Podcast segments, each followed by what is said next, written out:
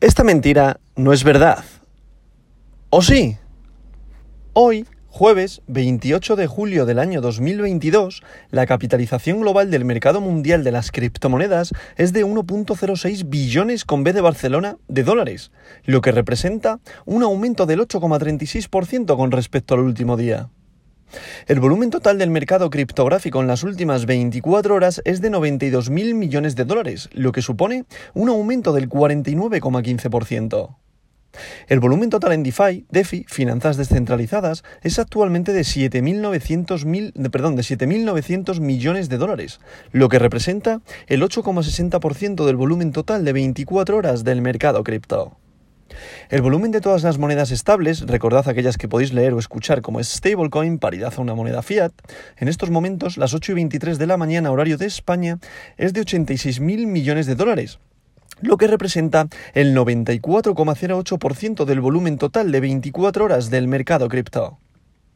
El precio de Bitcoin es actualmente de 23.171,61 dólares y el dominio de Bitcoin es actualmente del 41,77%, lo que representa un aumento del 0,33% durante el último día. Por otro lado, Ethereum, su dominio, también ahora representa el 18,9%. Casi llega al 19%, haciendo que ahora mismo superemos entre Bitcoin y Ethereum el 60% de dominio en todo el mercado criptográfico. ¿Qué significa esto?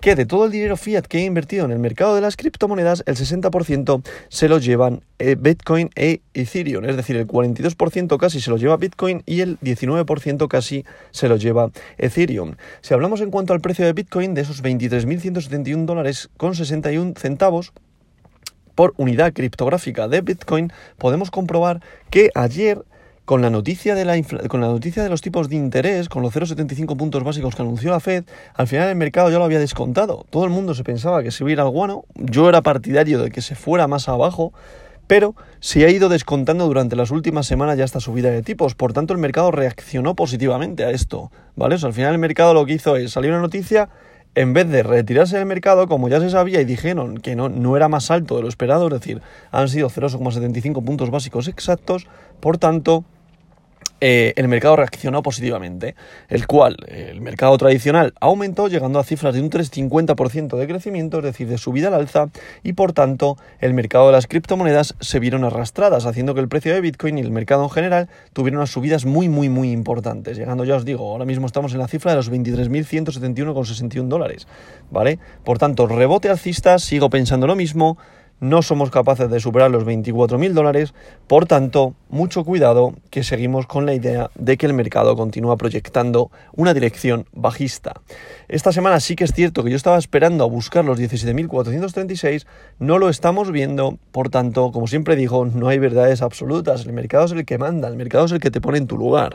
Por tanto, siempre que tengas pensado hacer trading, tienes que, tienes que analizar muy bien todos los mercados, analizar muy bien las noticias y por tanto siempre digo que tienes que tener un buen control de análisis técnico, un buen control de análisis fundamental y sobre todo tener una mentalidad muy fuerte para saber cuándo invertir y cuando inviertas erróneamente tener esa capacidad de no vender en pérdidas, ¿vale? Que esto al final con estas tres variables juntarlas es lo que te va a hacer ser rentable en el medio largo plazo.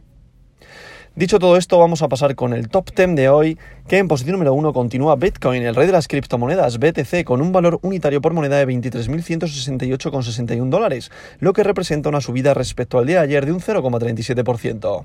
En posición número 2, la criptomoneda de plata, Ethereum, con su criptomoneda Ether, con un valor unitario por moneda de 1.644,42 dólares, lo que representa una subida respecto al día de ayer de un 0,52%. En posición número 3 se sitúa Tether USDT, recordad es una stablecoin, por tanto paridad al dólar. Posición número 4 para USDC, recordad es otra stablecoin, por tanto paridad al dólar. Posición número 5 para BNB, la criptomoneda del exchange Binance, con un valor unitario por moneda de 268,90 dólares, lo que representa una subida respecto al día de ayer de un 0,17%.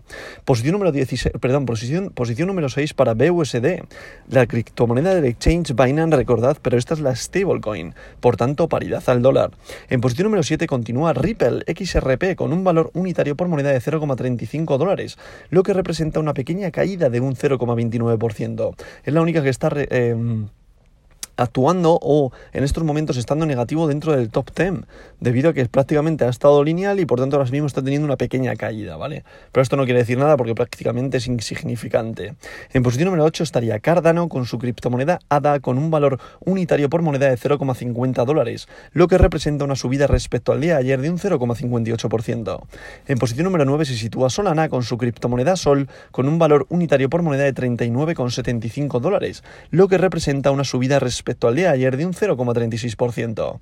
Y para cerrar este top 10 de hoy, en posición número 10 continúa la meme coin, el perrito Dogecoin con un valor unitario por moneda de 0,06 699 dólares. Es decir, está buscando ya buscarlos, está buscando ya los 0,07 dólares de nuevo, pero le está costando, ¿vale? O sea, ha tenido una subida respecto al día de ayer de un 0,41%.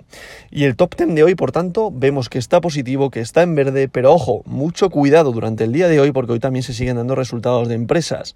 Por tanto, día que ayer puede haber sido una bull trap y lo que haga que hoy el mercado sea bajista para tener una recuperación del impulso alcista que hubo ayer, ¿vale? Lo normal es que cuando hay impulsos tan gigantes, hoy el mercado corrija. Por tanto, muchísimo cuidado con entrar hoy, dado que podemos volver a ver a Bitcoin en los 21.000 dólares, ¿vale?